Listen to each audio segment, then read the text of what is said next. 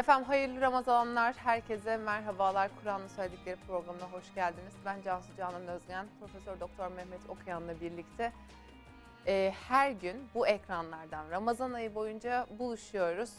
Bir önemli konu seçip Kur'an'ın söyledikleri çerçevesine değerlendirip sizlerle paylaşıyoruz. Hocam hoş geldiniz. Hocam da hazırlıkları Hoş bulduk. sürdürüyor bu arada. Sağ olun. Önemli. Nasılsınız? Her sağ şey olun. yolunda inşallah. Elhamdülillah bir sıkıntı yok. Siz nasılsınız? Çok şükür biz de sizi görünce iyi oluyoruz. Bu konularla haşır neşir oldukça daha da iyi oluyoruz Allah inşallah. afiyet versin. Allah tam manasıyla anlayıp idrak edenlerden olmayı nasip eylesin. Ve Amin. hayata dökenlerden diyeyim. Amin. Kendimiz için ve herkes için bir dua ederek başlamış olayım. Geçen programda söylemiştik. Ee, kölelik ve cariyeliği konuşacağız. İslamiyet'in bakış açısını demiştik ama konu yine çok önemliydi her konuda olduğu gibi ama biraz uzun sürdü. Bu programa e, ertelemek durumunda kaldık. İslamiyet'in köleliğe ve cariyeliğe bakışını konuşacağız. E, allah Teala ne buyuruyor? Biz ne anlamışız? Doğru bilinen yanlışlar da bu hususta var mıdır? Ki muhakkak vardır. O zaman doğruları nelerdir? Ayetler bu konuda ne söyler? Bunlara değineceğiz. Şimdi Evet. e, aslında bir önceki programda hocam siz biraz altyapısını oluşturmuş oldunuz. Evet. Hazreti Peygamber'in Hazreti bu arada bir önceki programı belki izlememiş izleyicilerimiz vardır. Hazreti Peygamber'in Hazreti Zeynep'le yani azatlı kölesi evlatlığı Zeyd'in eşi Zeynep'le evlenmesi üzerine yapılan bir takım e, provokasyonları aslında değerlendiriyorduk. Orada doğru bilinen yanlışlar nelerdi? O iddialar üzerinden neler söyleniyor onu konuşurken hocam e, o dönem o ortamda kölelik nasıldı biraz altyapısını yapmış oldu. Dolayısıyla ben biraz daha açalım isterim.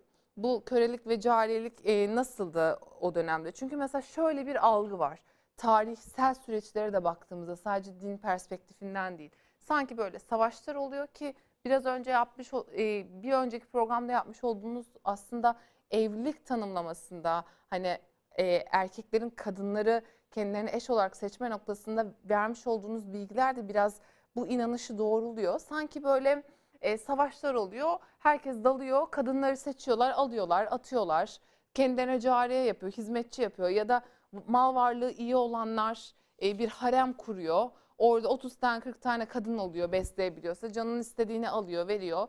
Böyle bir ortam mı vardı? İslamiyet bu ortama e, nasıl ket vurdu? Ve tabii ki dört kadınla evlilik meselesine de belki burada çok küçük bir değiniriz.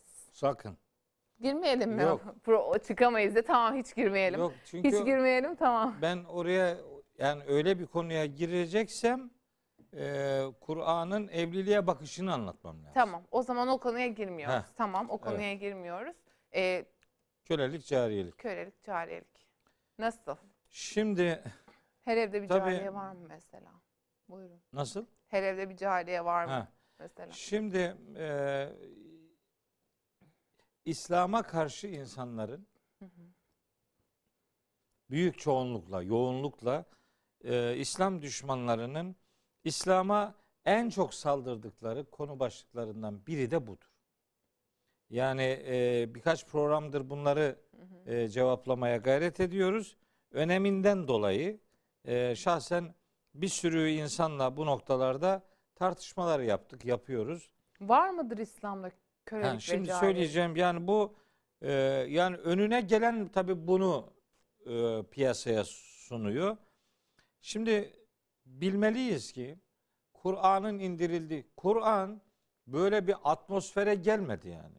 Kur'an-ı Kerim bir coğrafyaya geldi, bir sosyolojiye geldi. Yani bir, bir bir hayatın yaşandığı bir yere geldi. Mekke'ye geldi. E, 12 yıl, 10 yılda Medine'si var bunun. Yani Arap Yarımadası'nda iki büyük şehir diyebileceğimiz bir coğrafyaya geldi ve orada insanlar yaşıyorlardı. Orada hayata dair bir takım kabuller vardı. O kabuller üzerinden şöyle ya da böyle e, bir sistem yürüyordu. Sistem mi, sistemsizlik mi artık ne derseniz yürüyordu. O e, sistem ya da o uygulamalar çerçevesinde mesela ahlaken çok büyük sorun diye gördüğümüz mesela tefecilik. Yani ekonomik hayatı darmaduman etmişti tefecilik. Bir Mesela- verip on almak Evet. kısa vadede. Evet. evet Faizin bin beter durumu. tabii. Faiz de onun amcasının oğlu fark etmiyor. Evet yani kuzenler ama yani yine de daha beteri. Kötünün kötüsü diyeyim.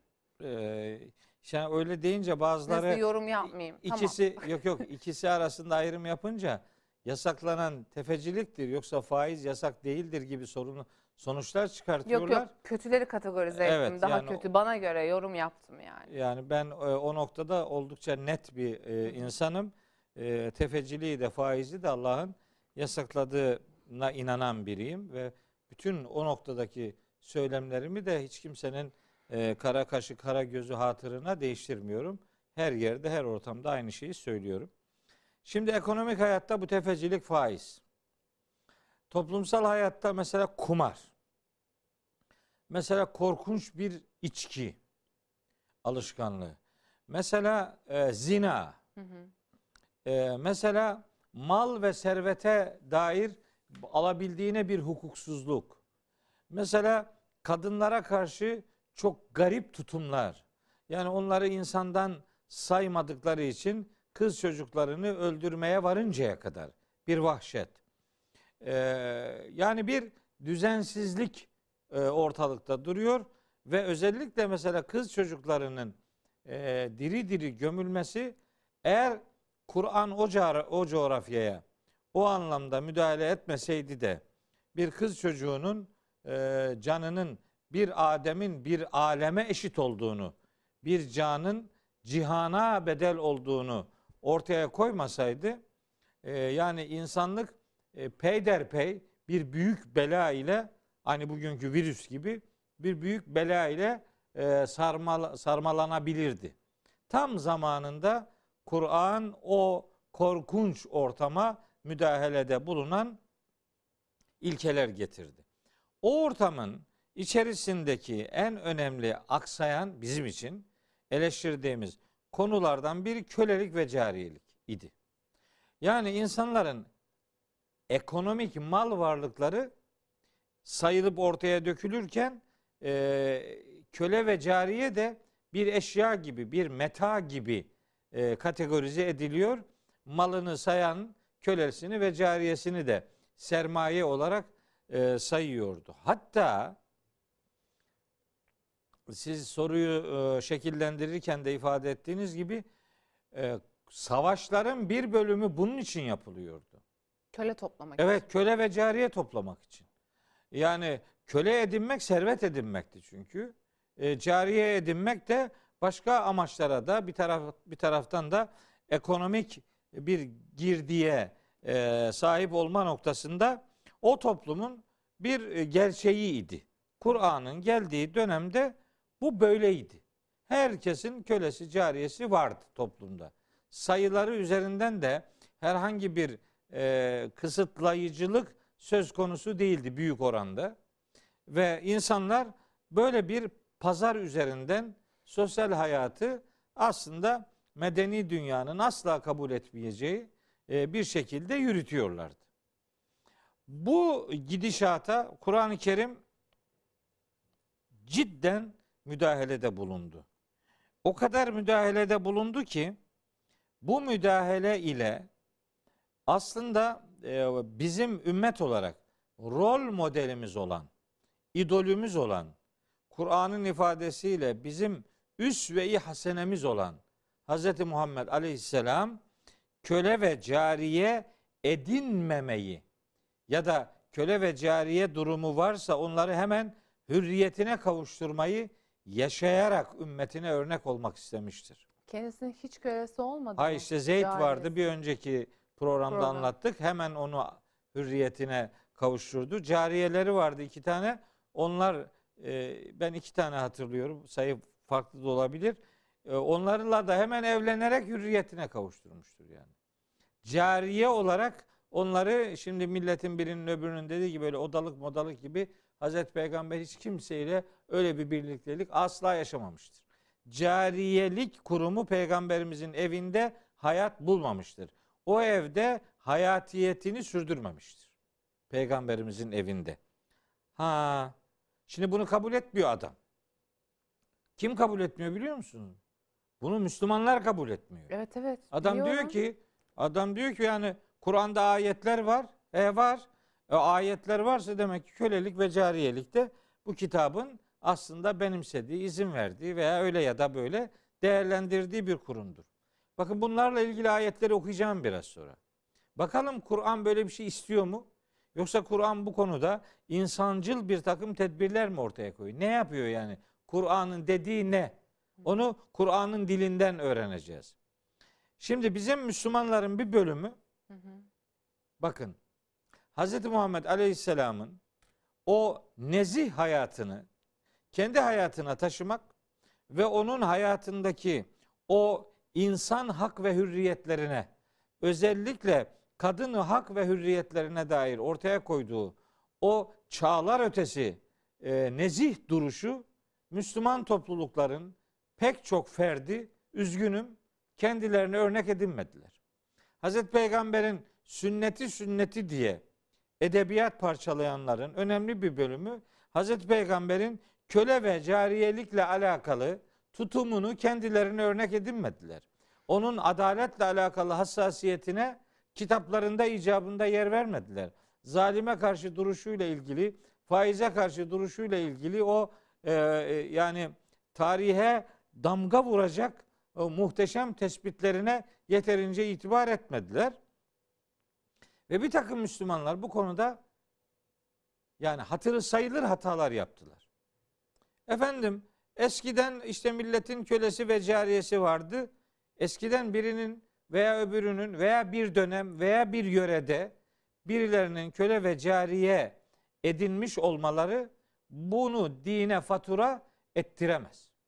Dinin, Kur'an'ın kendi bünyesinde bu kurumla alakalı ortaya koyduğu çok kesin ve çok keskin çözümler var. Bunları 9 maddede sıralayacağım bu akşam. Hı hı. 9 maddede bakalım bu 9 maddeyi okuduktan sonra bu 9 maddeyle ilgili ayetleri okuduktan sonra bir vicdan sahibi kalkıp da diyecek mi ki yani sen öyle diyorsun ama Allah'ın kitabında aslında senin okumadığın şöyle ayetler de var. O ayetlerde kölelik ve cariyelik var. Bakalım kim diyecek yani. Böyle biri bir şey söyleyemez. Hani bu kurumu e, istismar etmek iki türlü. Bir, bunu Kur'anca okumayıp bazı Müslümanların hayatlarındaki hatalardan hareketle bir takım tarihi bilgilerden, bir takım rivayetlerden esinlenerek bir takım uygulamaları merkeze alarak bu rivayetlerin hepsi doğru olmayabilir. Önemli bir bölümü doğru da olabilir. Ee, ama uygulamaların bizim için dine fatura edilmesinde temel ölçüt o uygulamanın Kur'an'dan referans almasıdır.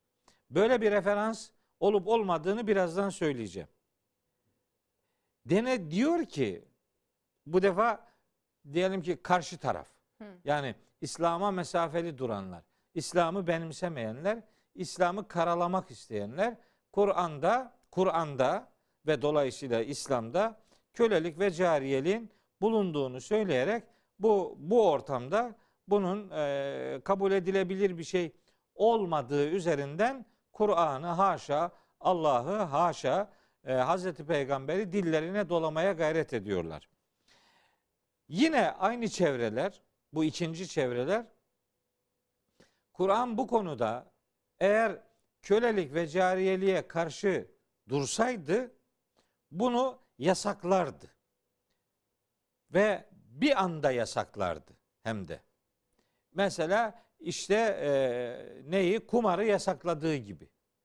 Mesela işte faizi yasakladığı gibi. Faizle alakalı böyle hani sarı cümleler yoktur. Kur'an'da hep kıpkırmızıdır yani. E, o, o noktalardaki sert duruş kölelik ve cariyelikte görünmüyor diyorlar. Ben şimdi önce buna bir cevap vermek istiyorum. Niye öyledir? Evet, Kur'an-ı Kerim bir anda bunu kaldırmamıştır. Doğrudur. Çünkü bunu bir anda kaldırmak doğru değildir. Niye? Bakın insanlar kölelik ve cariyeliğe alışmışlarsa yani mal, servet, hürriyet gibi değerleri kendilerinin değeri gibi görmemişlerse, böyle bir şeyi özlememişler de kölelik ve cariyeliğe alışmışlarsa Onları pat diye o hayattan kurtarmak mümkün değildir. Hocam bu Bir. konuyu dağıtıyormuşum gibi oluyor ama içkiyi de mi böyle bir anda kaldırmamıştı? Kaldırdı. Bir anda mı kaldırdı Tabii. içkiyi? Ha tamam. Ben öyle inanıyorum. Ha. Millet öyle inanmıyor ama ben öyle inanıyorum. Hani onun da İçkiyle- sanki yani çünkü Allah Teala'nın e, üretim aşaması diyeyim teşbihte tamam olsun. Hani e, daha önceki bölümlerde konuşmuştuk ya bir kademe kademe üslubu var ya Evet. metodolojisi. Belki hani yasaklarında da kademe kademe indirgemesi vardır diye düşünmüştüm. Ee, bir öyle düşündün o kendi e, zihnindeki Tabii, tabii. düşüncen. E, ama e, bunu böyle pompalayan e, eğitim e, unsurları da var. Ha. Yani e, tedrici olarak içki yasaklanmıştır diyorlar filan. Ha. Hiç alakası yok. İçkiyle ilgili ilk hüküm ayetinde içki yasaklanmıştır. Hmm. Ondan önce indirilen bir ayet var. O hüküm ayeti değil. Oradan hüküm çıkmaz. Hı hı. Hüküm ayeti içkiyle ilgili üç tanedir. Üçünde de içki yasaklanmıştır. Tamam konuya Burada geri bir dönelim. şeylik yok. Cariyeli ad- adım adım kaldırmasından bahsediyoruz. Yani niye kaldırmadı? Bir, Birden neden Buna- kaldırmadı? evet buna alışan insan için onu sokakta bırakmaktan başka bir şey değildir bu. Bu ona iyilik değildir. Onunla ilgili bir altyapı hazırlamak ve o altyapı yani bir sosyoloji oluşturmanız lazım. Sosyo, sosyoloji oluştur. Yani pistiniz olmadan uçak yapmanın bir alemi yok. Yani liman limanınız yokken gemi yapmanın bir anlamı yok yani. Onun al- a- arka planını, al- altyapısını hazırlayacaksınız. Eğer doğru dürüst bir şey yapacaksanız eğer, samimiyseniz. Bir bu, bunu bir anda kaldırmak o insanları sahipsiz bırakmak anlamına geliyordu. Onların sığınacağı bir liman oluşturmadan bu işi yaptığınız için. Bir, iki, o toplumda köle ve cariye milletin servetiydi. Parası, malı yani. Bir de Adam- gösteriş unsuru değil mi? Benim bu kadar kölem ve cariyem var. Ben bu kadar güç sahibiyim. Tabii. yani ek- İhtişamlıyım. ekonomik anlamda onunla övünüyor adam.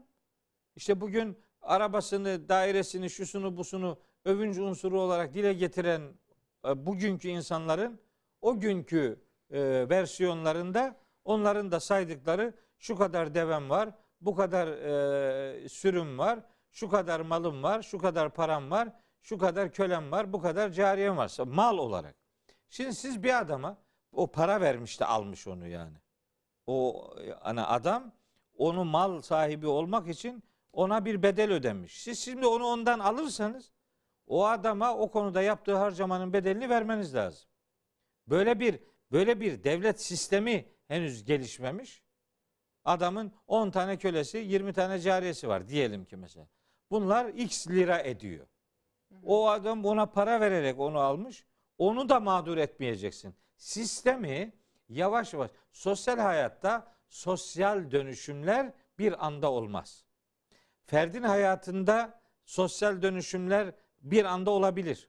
O bile zordur. Yani adam herhangi bir şeyi giymeye alışıyor. Onu ondan de- değiştiremiyor ya. Yani e, diyelim ki şapka takmaya alışmış adam bunu kolayına çıkarmıyor onu. Fes takmaya alışmış bir adam. Yani fötür takmaya alışmış bir adam onu bile değiştiremiyor. Yani e, giysideki alışkanlığı bile kolayına terk edemiyor. İşte sigaranın 50 bin türlü zararı var diyor. Bunu biliyor. Ve onu bırakamıyor işte yani. Mesela bağımlılık. Bir, bir noktada da. Yani Aha. insanın alışkın olduğu şeylerden onu bir anda uzaklaştırmak öyle çok kolay bir iş değildir. Ama insan tek olarak, fert olarak bir insanın bir kötü şeyden uzak durmasını sağlamak toplumsal dönüşümdeki sağlamaya göre daha kolaydır. Toplumsal bir bir sürü insanı ilgilendiriyor bu iş. Bunun için kurumsal bir yapıya ihtiyaç var. Çünkü mağdur taraflar oluyor burada. Yani şu içkiyi bırak demek kolay. İcabında içkiyi bıraktırırsın. Kumarı bırak demek kolay. Kumarı bıraktırırsın. Ama bu öbürü öyle değil. Onu serbest bırak. O köleyi ve cariyeyi ilk etapta serbest bırakmak da ona iyilik değil çünkü onun alıştığı bir hayat değil bu. Böyle bir sosyolojik ortam var. Şimdi Kur'an-ı Kerim'in bu tür konularda ortaya koyduğu e, hani biz oraya girmeyelim dedim. Sen başta gönderme yapmışsan çok eşlilikle alakalı meseleye e, ben girmeyelim dedim. O konuda aynen bu konu gibidir. İşte o yüzden mesela atıyorum mesela Osmanlı'da da vardı bir İslam devleti Osmanlı. Ama padişahın işte haremi var. İslam devletlerinde var yani bu. Olabilir. Oradan seçip alıyor istediğini ve imam nikah kıyıyor güya dini nikah kıyıyor. Kıy- ya da mesela Nikah kıydı mı o cari olmaz artık. O biter o. ha, değil mi bir de o var yani. Tabii. Bir de o ondan da şey e, ha, ona nikah da olmuyor. Yok tabii o nikah, onunla nikah kıydın mı evlendin mi o bitti. O hür oluyor artık yani.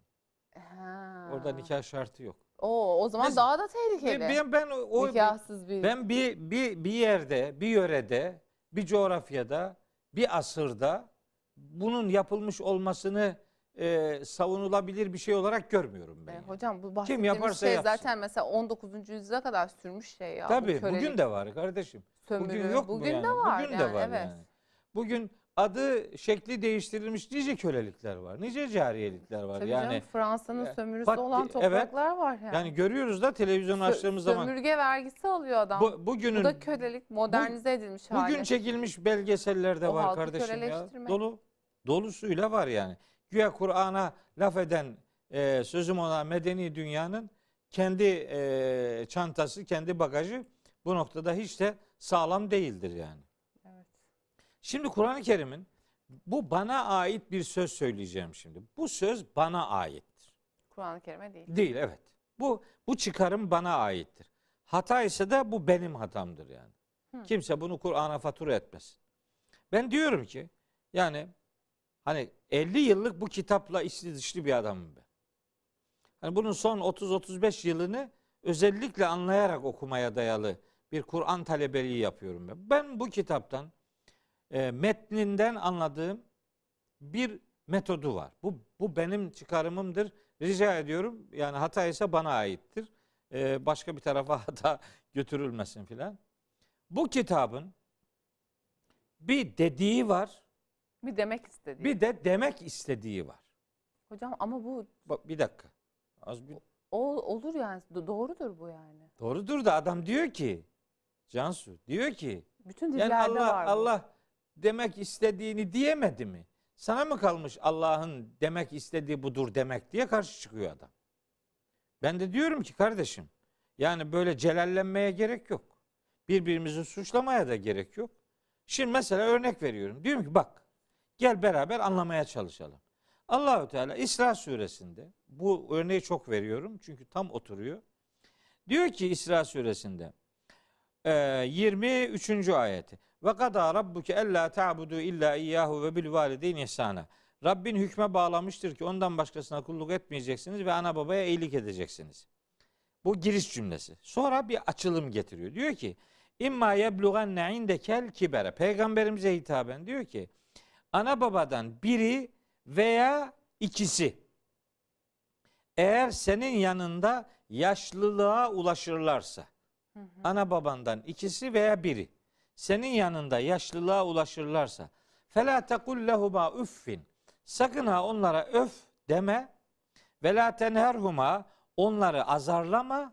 Ve kul lehuma kavlen kerima. Onlara daima güzel söz değerli söz söyle. Bu cümle e, bir, bir ilahi buyruk. Şimdi Tamam. diyorum ki gel beraber bakalım. Kime hitap ediyor peygamberimize? Peki peygamberimizin yanında Ana babası mı yaşlılığa erişen anası babası var mı? Yok. Yok. Ama peygamberimize bir şey diyor. Biz şimdi anlamayacak mıyız ki burada Allah'ın dediği peygamberimize hitaptır ama demek istediği herkesedir. Evet. Demek istediği var burada işte. Hı hı. Demiyor ama burada onu. Ya Siz- da onun üzerinden mesaj vermek istedikleri var. Tamam işte ama dediği o değil. Demek istediği bu. Evet. Mesela şu, şöyle anlayamaz bir adam yani. Aklı selim sahibi bir adam. Allah diyor ki yaşlılığında onlara öf deme demek. Onlara öf deme ama ağzını burnunu kırabilirsin demek mi bu? Veya yaşlılığında onlara öf bile deme demek. Ama terk Gençken- et bakma. He, gençken onlara her türlü hakareti yapabilirsin demek mi? Onları evinden Anlam, uzaklaştırabilirsin mi anlam demek? çok açık. Değil mi? Evet. Bu kadar masum bir yaklaşım. Hı hı. Burada buna pek karşı çıkmıyorlar da bu bu kölelik ve cariyelik işinde felaket. Hem de bizim camia karşı çıkıyor ya. Ben bunları ne anlamıyorum. hocam? ya. Orada söylemek Bilmiyorum. istenilen, hayır Ha. karşı çıkılan ayeti merak ettim. Tamam. Kölelik ve cariyelik listesi. 9 tane gibi. ayet okuyacağım. 9 grup ayet okuyacağım. Bence biraz hızlı olun. Ya yetişecek bu yetişmezse de uzayacak. Hiç çaresi yok. Bu ikinci program olmaz bunun yani. evet evet olmaz. Bunu hani her konuyla ilgili belki birkaç ayet okuyacaktım bir yere indireyim. Ah, çok şükür. Şimdi ne diyor? Çok şükür. Ay ya bir şey bir ayet daha duymamak için mi şükrediyorsun ya? Ay Allahu hocam çok ayıp. Şu an gerçekten çok utandım ve kızardım. Gerçekten Evet. yani hani birden yayın refleksiyle bir şey yetiştirme gayretiyle öyle dedim. Yani Anladım. geri alıyorum sözümü. Tövbe estağfurullah. Tamam. Yani çok şükür derken vakit yetişecek şükürler olsun ki Anladım. konuyu da bitirerek. Anladım anladım. Sorun yok. Ben de Yani, latife yapıyorum yani ya. bilmiyorum fiziksel olarak kızardım mı ama ruhani olarak gerçekten bütün ya ellerim parmak uçlarım bile kızardı öyle Tamam söyleyeyim. neyse yani. o da dini hassasiyetin bir görüntüsüdür. ya Şimdi gerçekten şu an aldım. çok mahcup oldum yani. gerçekten Evet. utandım. Şimdi e, başında dedik ki hatta sen de demiştin ki e, izleyici kardeşlerim hitabımı yanlış anlamasınlar. E, ben Cansu'ya sen diye hitap Evet, ediyorum. E, çünkü Aslında ben onun da rahatsız oluyorum. Ha. Diyorum ki hoca bana bir şey mi kızdı Cansu Hanım diyor. evet yani bu bir samimiyetin ifadesi. E, çünkü onun bize hitabı da benzer şekilde. Şimdi e, e, de- dedin ki savaşlar yapılıyor falan. Ben de dedim ki evet bunun içinde savaş yapılıp savaşta bu o bu fırsatları kollayıp köle ve cariye toplamaya gayret edenler vardı. Şimdi bakın o toplum öyleydi. Allahu Teala bu kölelik ve cariyelikle ilgili en önemli sistemi ayakta tutan, canlı tutan bu savaşlarda esir alma, köle alma, cariye alma ile alakalı birinci ayeti okuyorum. Enfal suresi 67'de diyor ki Makane li nebiyyin hiçbir nebi için şu doğru değildir. Hiçbir nebi şunu yapamaz. Ney? En yekune lehu esra. Esirlerinin olması gibi bir durum hiçbir nebiye yakışmaz. Hatta yüzhine fil ardı ta ki yeryüzünde tam hakim olana kadar ve işte küfrün belini kırana kadar böyle köle ve cariye alma duygusuyla böyle bir savaş mavaş yapılamaz. Öyle savaşlardan da alınıp da kölelik ve cariyelik kurumu ayakta tutulamaz. Savaşlarda köle alımıyla ilgili, köle edinmeyle ilgili yol bu Enfal suresi 67. ayette kapatılıyor. Almayacak. Ha savaşta esir alırsın da esir olarak bulundurmayacaksın demektir. Yani bunu bir kurumsal kimliğe dönüştürmeyeceksin. Tabii ki savaş esnasında düşmanı yakaladığında esir alırsın elbette. Ama esir alma ve esir kurumu gibi bunu kurumsallaştıracak bir yapıya hiçbir peygamber dolayısıyla müminler de tevessül etmemelidir diyor. Nerede? Enfal suresi 67. ayette. Peki savaşlarda alınan esirlerle ilgili ümmetin uygulaması ne olacak? Şimdi ikinci ayet okuyorum. Kölelik ve cariyelikle ilgili. Muhammed suresi 4. ayet. Diyor ki orada Allahu Teala Feiza lakitumullezine keferu kafirlerle işte savaşta karşılaştığınız zaman fadarber rikabi onları öldürün.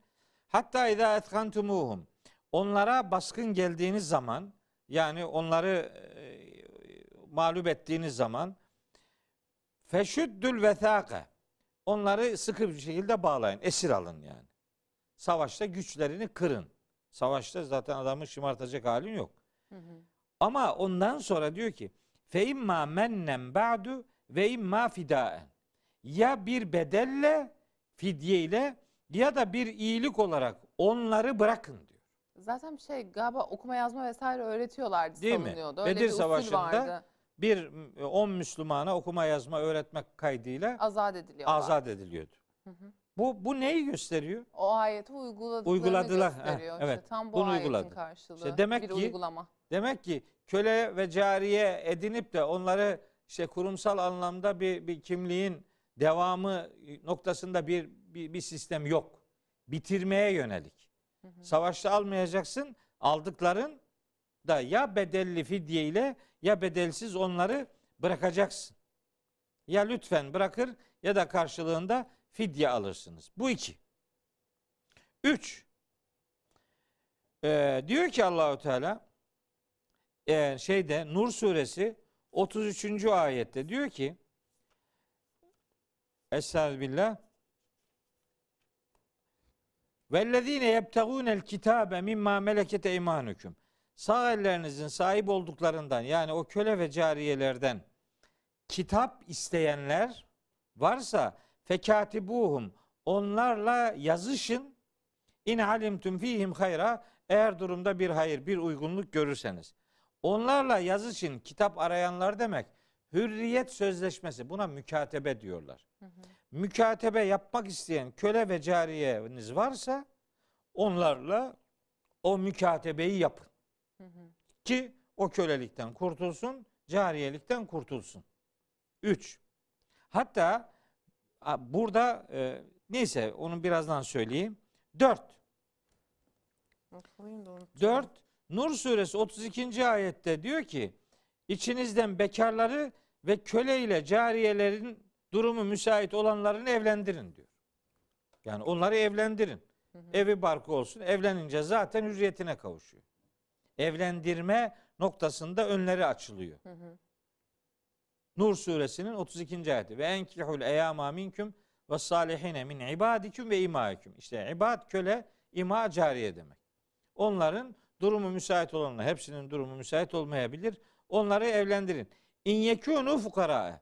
Ola ki eğer fakir iseler yugnihimullahu min fadli. Allah onları kendi ihsanından zenginleştirir. Vallahu vasiun alim. Allah imkanı geniş olan ve her şeyin her her durumu gayet iyi bilendir diye onların evlendirilmesini istiyor. Kölelerin ve cariyelerin.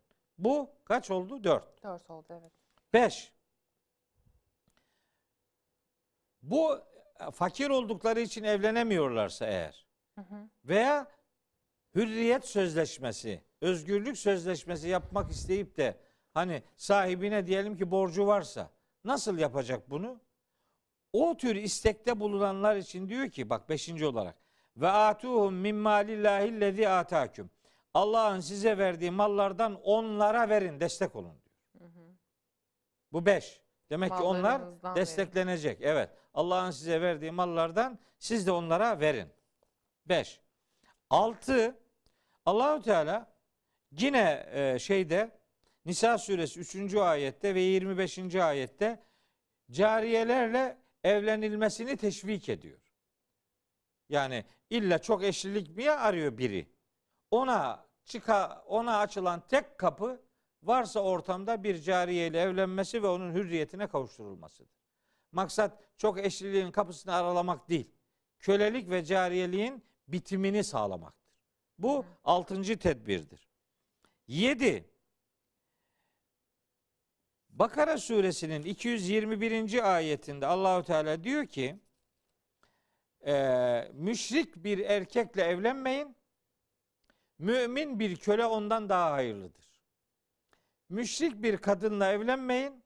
Mümin, Mümin bir köle cariye ondan daha hayırlıdır diyerek kölelik, köleler ve cariyelerle evlenmeyi teşvik etmiştir. Bir inanç farkından dolayı bir evlilik kapatılınca onun yerine böyle bir çıkış yolu e, göstererek o sistemin, kurumun bitmesini istemiştir. 7. Kur'an-ı Kerim'de ayetleri okumuyorum ama sadece konuyu söyleyeyim. Nisa suresi 92, Maide suresi 89 ve Mücadele suresi 3. ayette çeşitli e, suçlarla ilgili kefaret uygulamalarında kefaret uygulama seçeneklerinden biri hatta birincisi köle azat etmektir. Zihar yapmanın kefaret seçeneği önce köle azat etmektir. Hataen adam öldürmenin birinci uygulaması köle azat etmektir. Yalan yere yemin etmenin birinci uygulaması köle azat etmektir. Yani kefaret seçeneklerinde köle azadı öne çıkartılmıştır. Hı hı. Birinci sıraya getirilmiştir. 7. 8. Zekat verilecek insanları sayıyor. Tevbe suresi 60. ayette. Orada Allahü Teala ve fir rikabi diyerek kölelikten kurtulmak isteyenlere zekatınızı onlara verin diyor. Ki para biriktirip kendilerine Evet. azat edebilsin. Evet, kendilerine yetecek ve sahibine olan borcunu ödeyecek. Zekatı verilecek 8 kişiden biri bunlardır. Hı hı. 8. 9. İyilik ve takvaya dair detaylı bilgilerin yer aldığı eee, şeyde hani kim kimler iyidir, kimler muttakidir, kimler yiğittir, kimler övülen davranışların sahibidir. Bunların sayıldığı eee, hem eee, Nisa suresi 36. ayette hem Bakara suresi 177. ayette Allahu Teala bu iyilerden olmak isteyenler kölelere yardım etmelidirler diye bir yardım edilecek başkalarını da sayıyor. Onların içinde köleleri de sayıyor. Bunlara yardım edin. Bunlara işte iyi iyi olmak istiyorsan onun yollarından biri işte bu kölelerin ve cariyelerin işte elinden tutabilmektir. Onlara yardım edebilmektir. Bu dokuz. On Beled suresinde Allahü Teala e, çeşitli nimetler vermesine rağmen nankörlük yapan insanlara dair bir gönderme yapıyor. Biz ona iki göz verdik, dil verdik, iki dudak verdik, ona iki yolu gösterdik. Ama o akabe denen o sarp yokuşa yani fedakarlık yokuşuna yanaşmadı. Ve ma edrake mel akabe o sarp yokuşun ne olduğunu sana bildiren ne olabilir ki? Sonra ve ma edrake diye soruyor sonra cevabı kendisi veriyor. Diyor ki o sarp yokuş var ya fekkü rakabeti. Bak birinci sırada. Fekkü rakabetin. Bir kölenin boynunu hürriyete kavuşturmaktır. Yapacağın en önemli sarp yokuşu açma işlemi en önemli işlem bir köleyi hürriyetine kavuşturmaktır. Abdullah İbn Abbas öyle diyor ki onun sözlerini çok seviyorum. Allah ona rahmet eylesin. Amin. Diyor ki e, bir kölenin boynunu esaretten kurtarıp hürriyete kavuşturmak bunu yapanın kendi boynunu cehennemden kurtarmasıdır diyor. Ay ne güzel. Ve peygamberimizin e, özellikle kendi hayatında böyle bir şey olmadığını biliyoruz. Hatta İmam-ı Azam'ın bu noktada çok dik duruşlar ortaya koyduğunu biliyoruz. İslam tarihinde pek çok yiğidin bu kurumu peyderpey bitirme noktasında e, Kur'an'ın ortaya koyduğu bu 10 maddelik e, meseleye hani zaman içinde toparlamaya ve bitirmeye dayalı bu e, çözümlerini Kur'an böyle bize öğretiyor. Ama adam bunu böyle anlamak istemiyor da hala kölelik var, cariyelik var diyorsa ona diyecek benim bir şeyim yok. Ama bu faaliyet, bu kurum Kur'an'la özdeşleştirilemez. Eğer Kur'an bu kurumda bir sorun görmeseydi bu 10 tane maddeyi sıraladığım e, hususlara yer vermezdi. Ve ne onlarla evlenilmesini, ne hürriyet sözleşmesi yapılmasını, ne işte savaşlardan sonra sal, salı verilmelerini, ne de diğer saydığım 10 tane maddeyi Kur'an bünyesinde bulundurmazdı.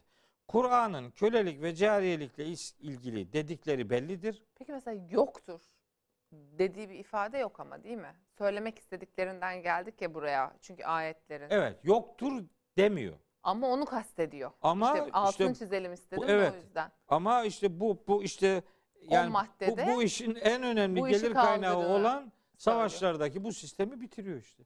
Hı hı. Ondan sonra da daha nice, niye bir anda bitirmiyor onun sebebini söyledim. O bir anda bitecek bir şey değil.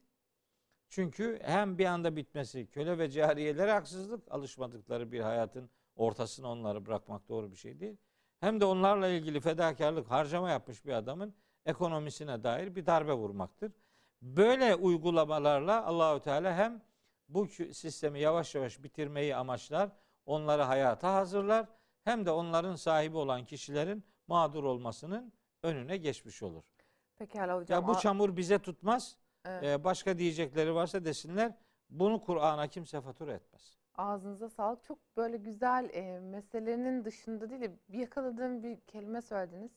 E, dediniz ki hani boynunu esaretten kurtarmak Evet. e, bir e, cariyenin, kölenin. E, hani belki şey de benim etrafımda kendini cehennem azabından kurtarmaktan, cehennemden kurtarmak gibidir. Belki şey düşünenler olabilir hani etrafımızda bizim şu an köle yok biz nasıl yapacağız bunu diye. Ama eminim ki yani kardeşlerimizin esaret altında kendini hissettiği çok durumlar vardır. Onlardan kurtarmakta inanıyorum ki benzer hükümde olabilir. Ne On- dersiniz? onlardan da kurtulmak, onları o Ecri çok sıkıntılardan büyüktür kurtarmak da muhtemelen. elbette büyük bir e, erdemli, faziletli işlerdendir. Ama bu toplumda kölelik ve cariyelik başka isimlerle devam ediyor. Hı hı, E, bizim e, o- neler olduğunu herkes bilir. evet. E, Bizim onun üzerinden bu madem bitti benim de bunlara karşı bir sorumluluğum yok demesinler.